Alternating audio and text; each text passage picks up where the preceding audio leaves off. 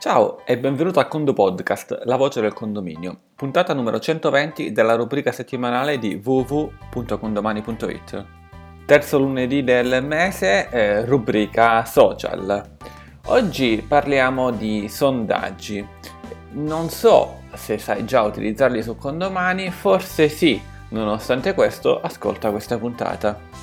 I sondaggi si creano e si utilizzano ovviamente dalla parte social di Condomani, sia perché altrimenti non avremmo parlato di questa rubrica, e sia perché ha senso che siano lì. Il menu social e arancione si trovano esattamente nella bacheca condominiale. Vai in bacheca, sia, tu, sia che tu sia un amministratore, sia che tu sia un condomino, eh, puoi cliccare sul nuovo argomento, titolo o testo, e a questo punto puoi eh, premere su aggiungi opzioni di voto. Ti usciranno una serie di opzioni, 3 all'inizio, ma queste possono essere 4, 5, 6, quante ne vuoi, basta che ne aggiungi ne puoi aggiungere delle altre.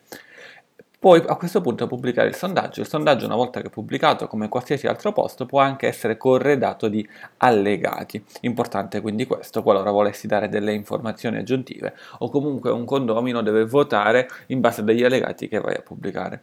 Il senso però della puntata è il seguente. Cosa vogliamo, cosa dobbiamo pubblicare? E prima di risponderti a questa domanda ti dico a te che magari stai pensando, ah ma sì sì io conosco già i sondaggi su condomini. Ecco, prendi un condominio a caso, anzi no, prendili tutti, prendi tutti i tuoi condomini e verifica l'ultima volta che hai fatto un sondaggio.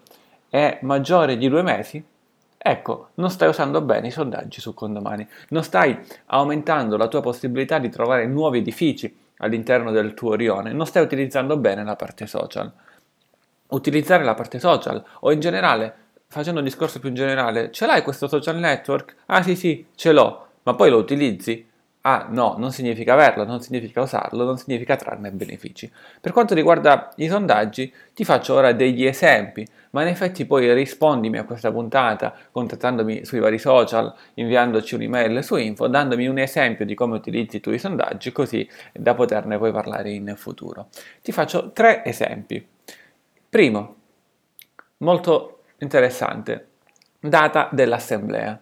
Bene, tu sicuramente quando convochi un'assemblea convocherai una prima e una seconda convocazione in base ai tuoi impegni e in base ai tuoi impegni che devi darla e ovviamente generalmente fai anche in un orario uh, che sai che i condomini di quel condominio ci sono, cioè tendenzialmente ci sarà un condominio che magari eh, farai assemblea a agosto perché è un condominio estivo, c'è un condominio in cui fai assemblea tendenzialmente il venerdì sera, sai perché? Il venerdì sera sono più liberi, è un condominio in cui il mercoledì sera non fai mai assemblea perché spesso sono, uh, siamo a Napoli, c'è la Champions e quindi magari è meglio evitarlo.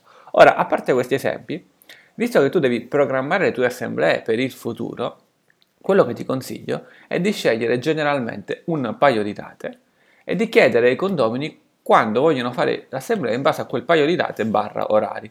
Ad esempio, eh, volete fare assemblea giorno 21 o giorno 22? Volete fare assemblea alle ore 18 o alle ore 15? Questo se già conoscete i condomini, mentre viceversa eh, se si tratta di un condominio appena preso potete chiedere sia comunque in generale in assemblea a voce sia nella, alla, nella parte social se magari preferiscono fare assemblea in un, diciamo, generalmente nel primo pomeriggio, generalmente eh, nel secondo pomeriggio o in altri momenti della settimana. Ora mi stai dicendo, sì, vabbè, Anto, io ho già uh, tanti impegni, ora devo pensare pure a quando fare assemblea in base alla volontà dei condomini. No, non sto dicendo che ora tu devi bloccare tutte le possibilità in base all'assemblea dei condomini.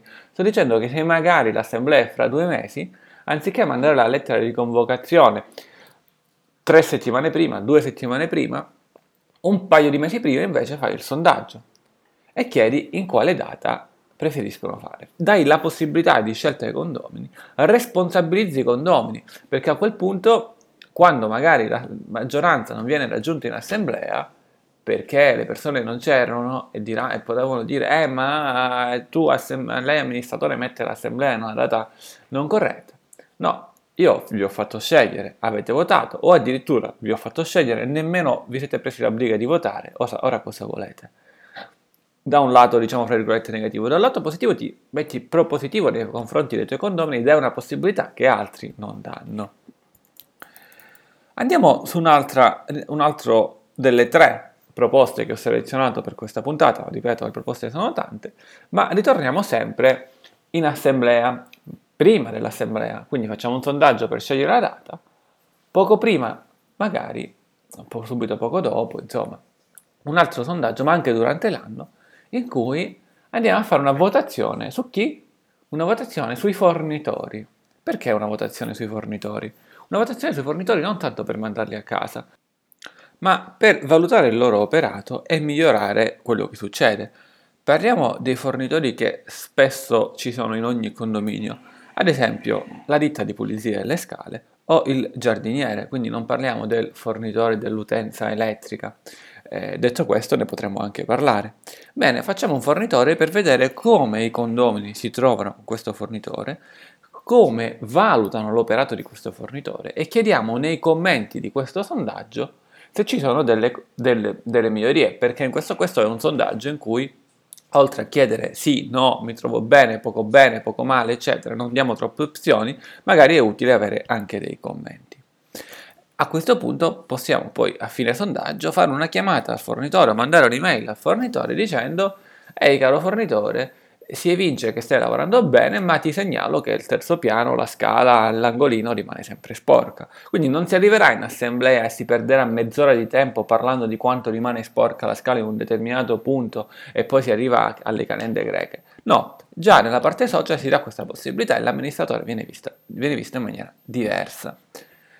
Ultimo delle tre cose di cui ti volevo parlare sono i preventivi. Rimaniamo anche qui in un ambito dell'assemblea in cui appunto in assemblea si vota i preventivi, legalmente bisogna votarli in assemblea.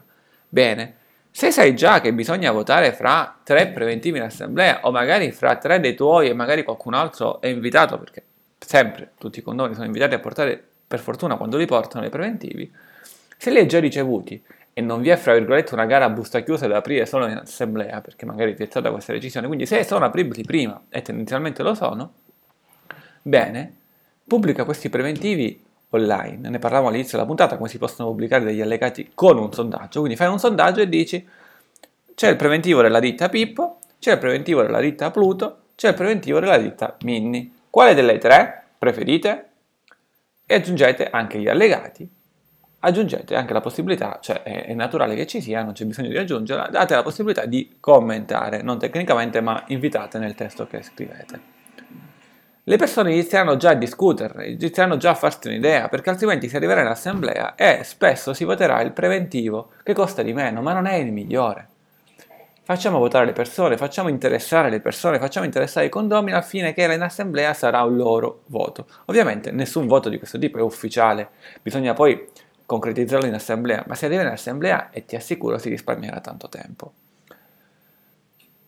In tutti i sondaggi questi tre e altri, ora però ti do un ingrediente da aggiungere. Un ingrediente da aggiungere al fine di far votare i condomini è quello della data di chiusura del sondaggio. Quando fai un sondaggio, ti ricordo, ti consiglio, di scegliere una data di chiusura, altrimenti i condomini aspetteranno cosa vota il vicino di casa per votare o l'opposto o il simile. Tutti i voti sono accettati fino alle ore X del giorno Y.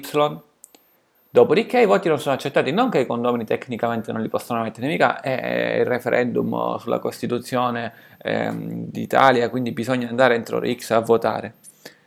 Si chiede gentilmente di votare entro quell'ora e poi tu amministratore ti metti una, una, un, un, appuntamento in agenda, quindi magari si voterà in un momento fin, fin tanto che sicuramente tu sei in ufficio, certo ti possono capitare delle cose particolari, ma faccio un esempio, tu generalmente il martedì hai mattina hai ricevimento, bene, metti che si vota fino al martedì mattina, così fra una persona e un'altra vai sulla parte social, vedi quanto hanno votato e subito scrivi un post dopo, dici ok, il, il, il sondaggio si chiude così, di conseguenza l'assemblea sarà giorno 22, ne parle, vi manderò oh, le lettere più il là. Eh, o la stessa cosa per quanto riguarda i fornitori. Certo, quindi se c'è necessità di decidere qualcosa in base alla votazione, bene, metti una data di fine. Se invece bisogna parlare di quale preventivo scegliere, e comunque qual è il preventivo da scegliere, poi si voterà in assemblea, fra virgolette non c'è una necessità di votare entro tre giorni prima dell'assemblea, banalmente scrivi raccogliamo i voti fino all'assemblea, poi è inutile che dopo l'assemblea cambiate i vostri voti e in ogni caso comunque la decisione viene ratificata in assemblea. Um, Quindi, diciamo, data chiusura del sondaggio quando necessaria, eh, in, tutti sonda- in, tutti i sondaggi. Bene, queste tre tipologie di, di, votazione che utilizziamo in questa puntata sono tre, votaz- tre tipologie di sondaggi che facciamo sempre all'interno del franchising Condo Casa. Se vai su www.condocasa.it puoi trovare qualche informazione in più. Eh, lì in questo franchising rivolto ad alcuni dei clienti condomani eh, parliamo tanto anche di questo, parliamo di come applicare questi concetti. E in questa puntata ti ho voluto dare una pillola di, fra virgolette, quest'altro mondo, un mondo che punta spesso, punta tanto al rapporto con i condomini. Qualora tu sia interessato a ciò, non esitare a scrivermi personalmente o a mandare un'email a info-condomani.it così da parlare meglio di ciò che riguarda il franchising condo casa. Ma in ogni caso la puntata rimane valida lo stesso, rimane valida indipendentemente dal tuo interesse o no, perché è un qualcosa che ti invitiamo a fare. Bene, con il Condo Podcast è tutto, usiamo come parola chiave la parola voto, voto seguito da 1 a 5 è proprio un voto, 1 uh, non ti è piaciuto, 5 ti è piaciuto tanto, quindi un altro modo di utilizzare i voti. Con il Condo Podcast è tutto, un caro saluto dall'ingegnere Antonio Bevacqua.